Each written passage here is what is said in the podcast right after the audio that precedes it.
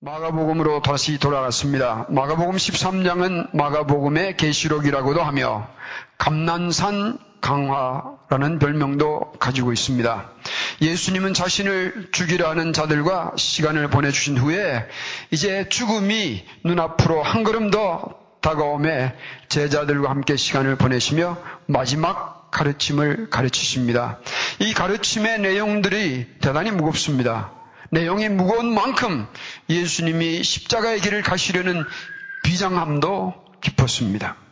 오늘 목사님이 부친상을 당한 집을 신방을 했습니다. 아들에게 아버지가 남긴 유언이 없었던가 물었습니다. 아들이 이렇게 대답했습니다. 아버지는 한마디도 못했습니다. 왜냐하면 어머니가 끝까지 같이 있었거든요. 무슨 얘기냐면 말 많은 여인들에 대한 유머입니다. 어머니가 얼마나 말이 많았으면 남편이 죽는데도 끝까지 말을 하니까 그 남편이 유언을 남길 기회도 없었다 그 얘기입니다. 혹시 또 집에 가서도 무슨 얘기인가 이해 못하실 분 계실까봐.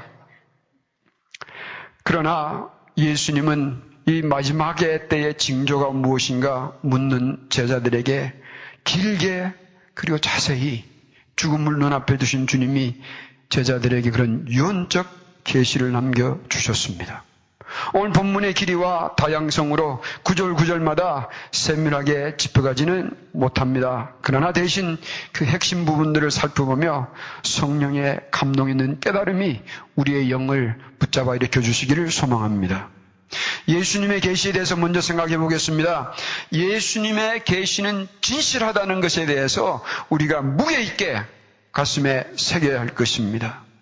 예수님의 계시의 진실성은 예수님의 진실성에 근거합니다. 예수님의 하신 말씀과 행하심의 모든 것에 일치함과 성경에서 예수님에 대한 예언과 예수님의 행적의 일치함과 예수님의 죽음과 부활에 대한 예언의 일치가 증거입니다. 본문은 또 하나의 증거를 우리에게 제시해 주는 내용이 있습니다. 예루살렘 성전에서 나오며 제자들이 예수님에게 물었습니다. 보소서 이 돌들이 어떠하며 이 건물이 어떠합니까? 물었습니다. 예수님 당시의 성전은 솔로몬의 성전에 비할 수는 없었지만 그 건물 자체가 웅장하고 아름다웠습니다. 그 돌의 크기가 어떤 돌은 이 끝에서 저쪽 끝보다 더 큰 돌들도 있었다고 합니다. 그러나 이절에 보면 예수님은 이 제자들의 질문에 감탄에 동의하는 대신 절망적 예언을 하십니다.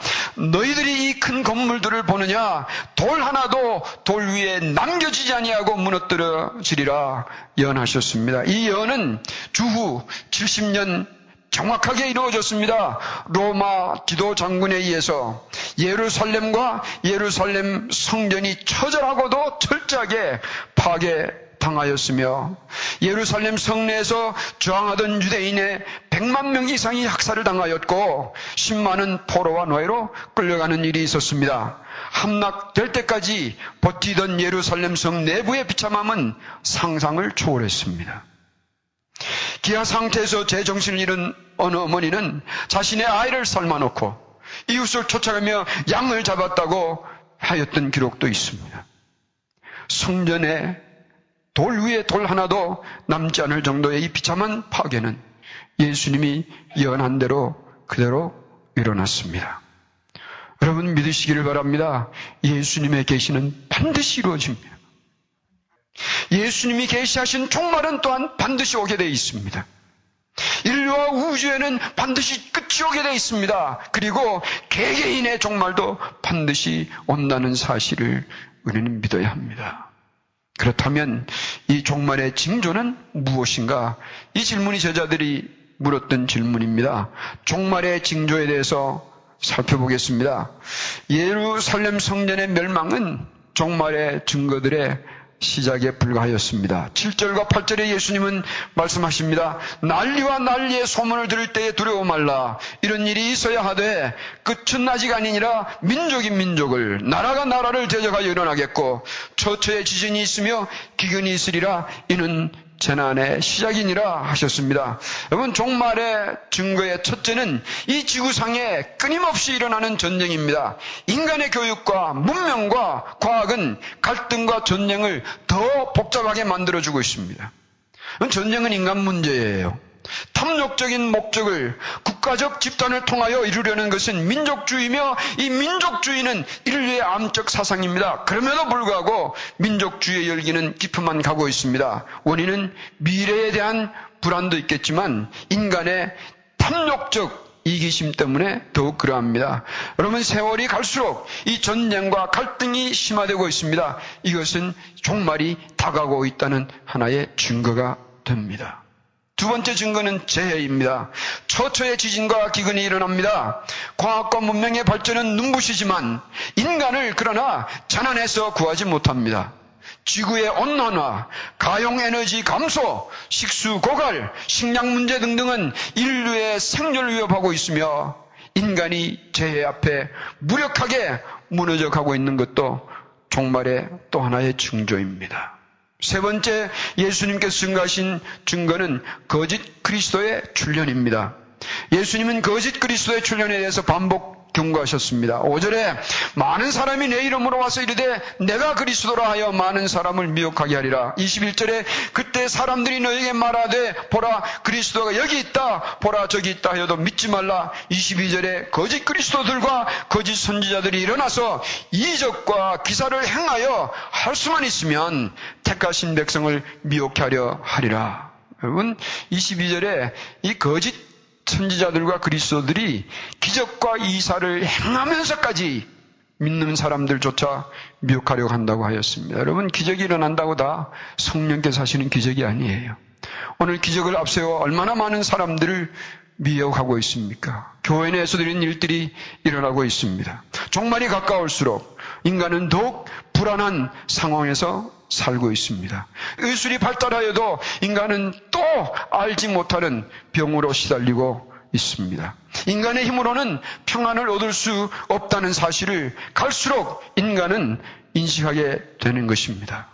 인성의 파괴가 심화되며 악이 정당화되고 인간의 존엄성이 외면당하며 이성적 판단이 무시되고 파괴적 사상들이 용납되며 감성으로 선과 악을 뒤집어버리는 이런 무서운 혼란에 우리의 인류의 사회에 점점 더 깊이 짙어져 가고 있습니다. 혼란이 깊을수록 초월자에 대한 기대가 높아지며 그리스도라고 주장하는 자들을 따르는 일들이 쉽게 쉽게 일어나는 것입니다. 사람을 미혹하는 자들이 많이 일어나는 것은 종말의 또 하나의 증거입니다. 저는 자세히 조사는 해보지 않았지만 들은 말로 한국에 자칭 그리스도라고 칭하는 사람들이 오늘 현재의 자그마치 28명이나 된다고 합니다. 재밌는 것은 그 엉터리들을 따르는 사람들이 있다는 사실이 참 희한한 일이에요. 왜 그런지 아세요?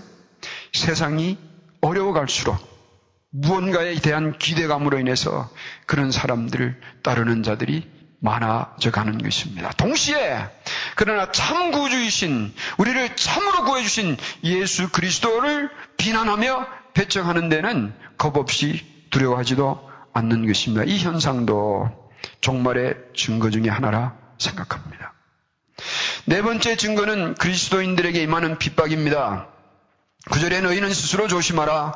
사람들이 너희를 공에 넘겨주겠고 너희를 회당에서 매질하겠으며 나를 인하여 너희가 관장들과 임금들 앞에 서리니 이는 저희가 저희에게 증거되려 함이라. 12절에 형제가 형제를 아비가 자식을 죽는 데 내어주며 자식들이 부모를 대적하여 죽게 하리라.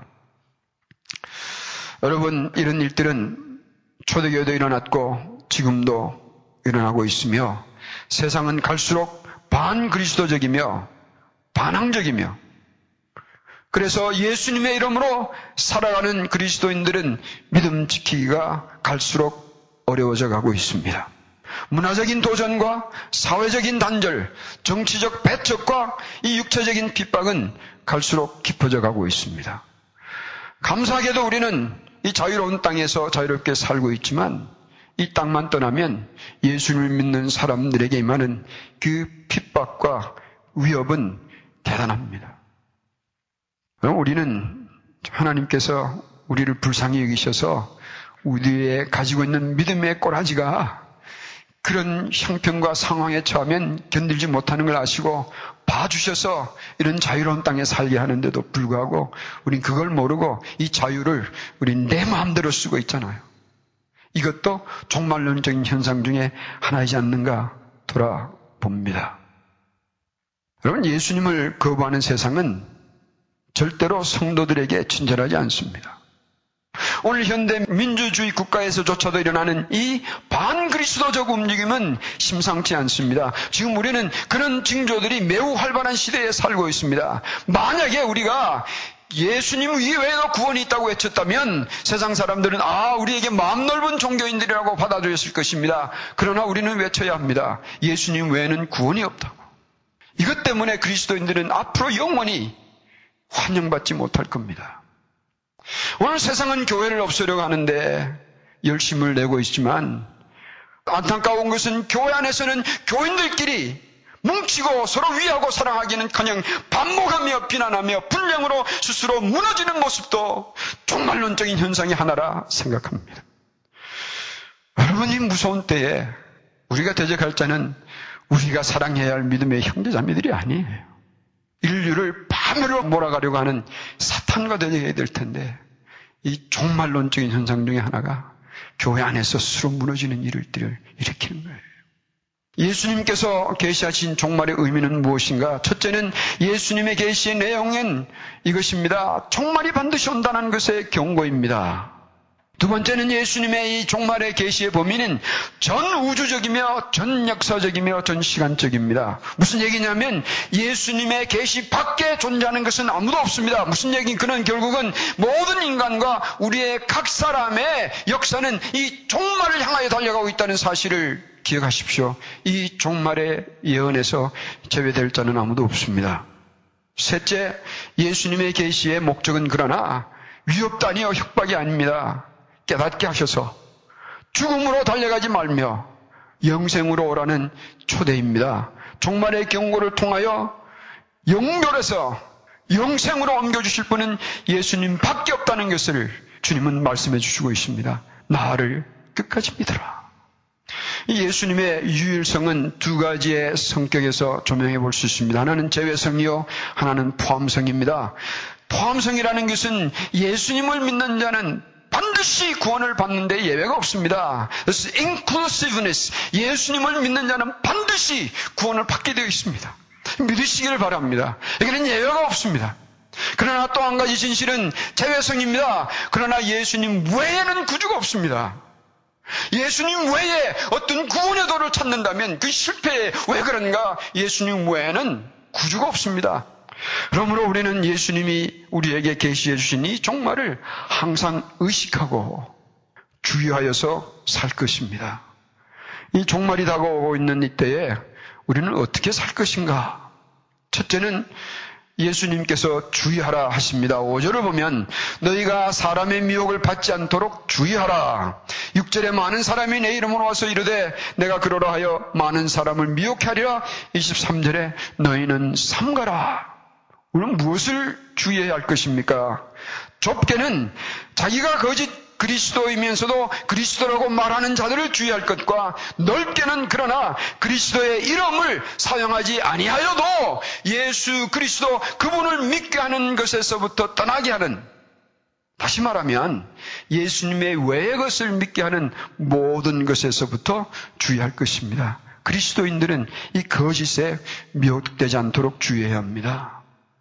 근간 교회 안에서 사람들을 미혹하는 일들이 많이 일어나는 것에 대해서 저는 크게 염려합니다.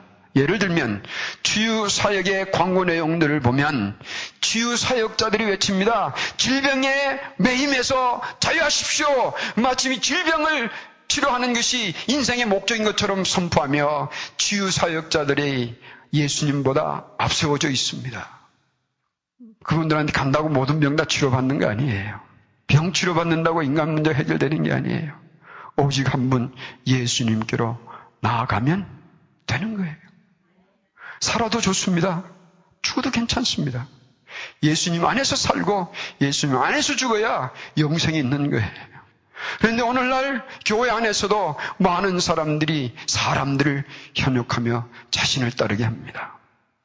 그리스도인들은 예수님을 믿는 믿음에서부터 멀어지게 하는 모든 활동과 사상과 사람들을 주의할 것입니다. 이 경고를 가볍게 여기면 우리는 쉽게 미혹에 빠질 것이니 주의할 것입니다.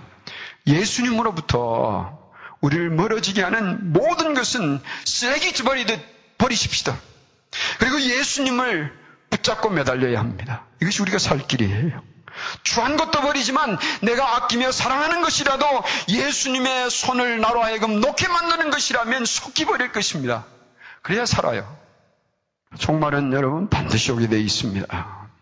두 번째로 예수님은 조심하라 하십니다. 구절에 너희는 스스로 조심하라. 사람들이 너희를 공회에 넘겨주겠고 너희를 회당에서 매질하겠으며 나를 인하여 너희가 관장들과 임금들 앞에 서리니 이는 저에게 증거 되려 함이라. 여기에 조심하라 하신 것은 예수님 때문에 핍박당할 때에 성도가 할 일은 예수님의 증인이 되는 일이므로 이것에 실패하지 않도록 조심하라 하시는 말씀입니다.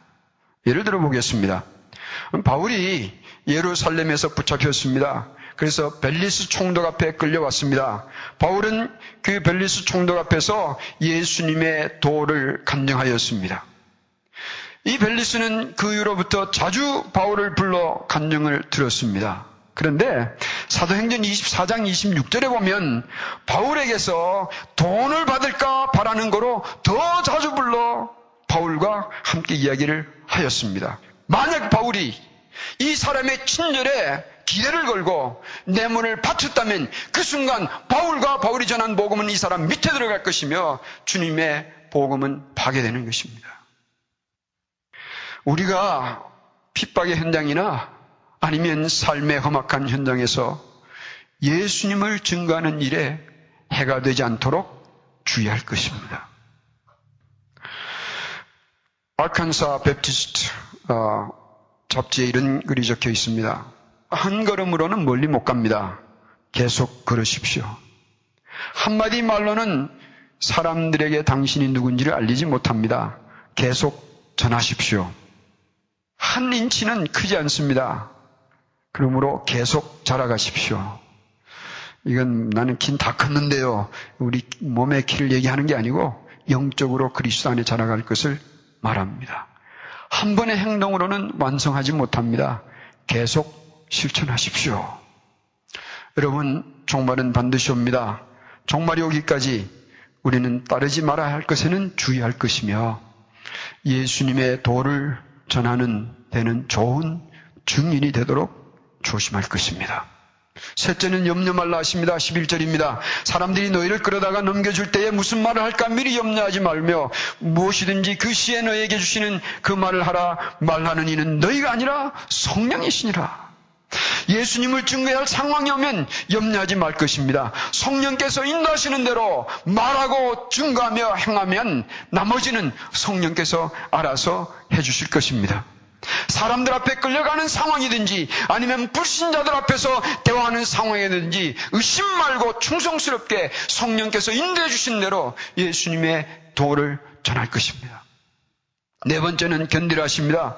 무엇을 견뎌야 하는 것입니까? 13절에 또 너희가 내 이름으로 인하여 모든 사람에게 미움을 받을 것이나 나중까지 견디는 자는 구원을 얻으리라 하셨습니다. 예수님의 이름을 위하여 끝까지 믿는 믿음을 지키라 하심에 견디라 하신 것입니다. 믿음의 진실함은 인내에서 증명됩니다. 환경이 흔들리고 핍박에 포기하며 유혹에 돌아서 버리는 믿음으로는 구원 얻지 못합니다. 스펄전은 이렇게 말했습니다. 인내함으로, 인내함으로 달팽이가 노아의 방주로 들어갔다. 이 달팽이가 얼마나 느립니까? 그러나 달팽이도 인내함으로 끝까지 가서 노아의 방주에 들어갔다. 과연 달팽이 그 안에 들어가 있는지 안 들어갔는지 저는 모르겠습니다. 지금까지 달팽이들이 존재하고 있는 걸 보니까 들어간 건 틀림이 없습니다. 오늘 우리가 어떻게 천국 들어갔는가? 우리가 달팽이처럼 지렁이처럼 못난 사람이지만 끝까지 가면 그리스도께서 우리를 천국으로 인도하실 것입니다. 때로는 우리가 실수와 약함으로 넘어질 때가 있지만 다시 일어나 끝까지 믿음의 걸음을 옮겨야 합니다. 왜냐하면 종말은 반드시 오게 되어 있습니다. 그때 로마서 9장 5절처럼 예수님은 세세에 찬양받으실 하나님이신 것을 드러내며 디도서 2장 13, 13절에 말씀한 것처럼 예수님은 우리의 크신 하나님 구주이신 것을 드러내며 요한일서 5장 20절에 말함과 같이 성자 예수님은 참 하나님이시요 영생이심을 확인하게 될 것입니다. 그날 오면 우리가 요한복음 20장 27절에 도마가 말한 것처럼 예수님께 향하여 달려가서 나의 주이시며 나의 하나님이여 기뻐하며 찬양할 수 있으며 고백할 수 있는 믿음을 지켜야 사는 겁니다. 꽃을 사랑하는 것만으론 좋은 정원사가 되지 못합니다. 잡초를 미워해야 합니다. 라고 누가 말했습니다. 종말이 올 때까지 우리 우주의 종말이 오든 내 인생의 종말이 오든 종말이 올 때까지 내 영혼의 정원에서 자라려고 하는 악한 잡초는 뽑아낼 것이며 내 영혼의 정원에서 예수님의 꽃이 피어나도록 선한 인생 정원사가 되어 사십시다. 지난주 목요일 날 저녁 왼쪽 어깨와 다리 경련 횟수가 잦아져서 의사의 권유로 응급실을 찾았습니다. 입원할 각오로 갔습니다. 그런데 신청을 해놓고 기다리고 있는데 제 마음에 내일 금요일 새벽 6시 학생들 기도회 시간에 내가 설교하게 되어 있는데 아침 7시에는 우리 웬드 목사님 네 분이 그 두 아들이 저희 학교 다니거든요. 거기 오면 꼭 아침 식사를 같이 하는데 7시에 약속이 되어 있는데 그리고 8시 15분에는 저희 학교 산업위원회 회의에서 개회할 때 제가 설교하기로 되어 있는데 내가 이렇게 응급실에 주저앉을 수 없다. 내일 설교하다가 죽으면 죽지.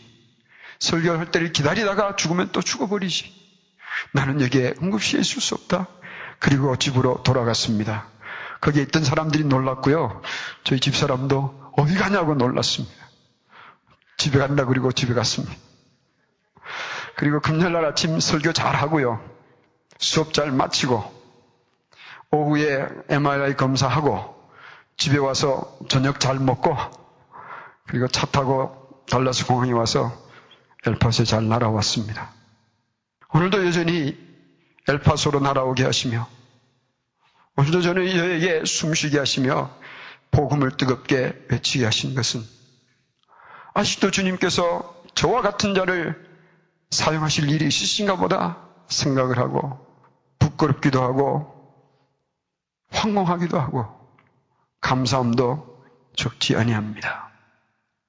그날 의사가 응급실로 가라 할 때 저는 응급실로 가지 아니하고 곧장 제 사무실로 갔습니다. 왜냐하면 혹시 돌아오지 못하는 일이 있으면 내 사무실 이도는 안 되겠다 생각을 하고 지저분한 것, 어지러운 것들을 깨끗하게 정리해 놓았습니다. 그리고 병원으로 갔습니다. 그때 깨달은 것이 있습니다. 언제라도 부름받을 준비하고 살아야겠다. 건강할 때라도 언제라도 예수님이 날 부르시면 부름받을 준비하며 살아야겠다. 이렇게 살면 악이 내 마음을 이길 기회가 없을 것입니다. 이 세상에 낡은 옷처럼 허물어질 것들이 나를 주장할 길이 없을 것입니다. 사랑하는 성도 여러분, 그렇습니다. 세상에도, 인생에도 종말이 옵니다. 이 세상 것을 아무리 붙잡고 즐겨봐도요, 남는 것은 후회요, 아프며 아쉬움이에요. 한 가지 유일하게 우리를 살리는 것은 예수님 붙잡고 예수님을 향하여 달려가는 것이며, 내게 주신 모든 일들을 그분 위하여 사용하며 일하며 수고하고 사업할 때, 우리는 대답할 수 있을 것입니다. 오늘 부르시면 저 달려가겠습니다. 준비를 갖추고 사는 자 주님의 은혜가 있을 것이며 종말은 두려움이 아니라 축복의 시작이 될 줄을 믿습니다. 여러분 종말은 반드시 옵니다. 그때 예수님은 심판주로 오십니다. 그때 믿음을 거부하고 그리스도가 아닌 것, 그리스도가 아닌 길, 그리스도가 아닌 사람을 따른 자들은 영벌의 심판에 임할 것이나 환경과 사건, 세상의 핍박과 악, 그리고 사람의 도에 넘어지지 아니하고 예수님을 믿는 믿음 지킨 자들은 주님께서 영원한 생명과 천국의 영광과 축 복을 누리게 하실 것이 틀림이 없습니다. 그러므로 성도들은 세상에서 어려움도 겪지만 예수님을 중가하는 영광을 누리며 성령의 동행해 주시는 감격을 체험하며 하나님이 도우시는 은혜와 섭리를 체험하며 악을 이기는 권세를 누리며 살 것입니다. 성도에게 종말은 두려움이 아닙니다. 종말은 죄악과의 영원한 단절을 의미합니다. 현재적인 삶의 의미를 부여합니다. 세상을 초월하는 삶을 살도록 하는 것입니다. 순간을 살아도 영원을 쌓게 합니다. 종말이 반드시 온다는 것은 우리의 구원이 반드시 분명히 완성될 것을 의미하는 것입니다. 그러므로 예수님을 굳게 믿는 자들은 믿음을 지키고 힘차게 살 것입니다. 기도하겠습니다.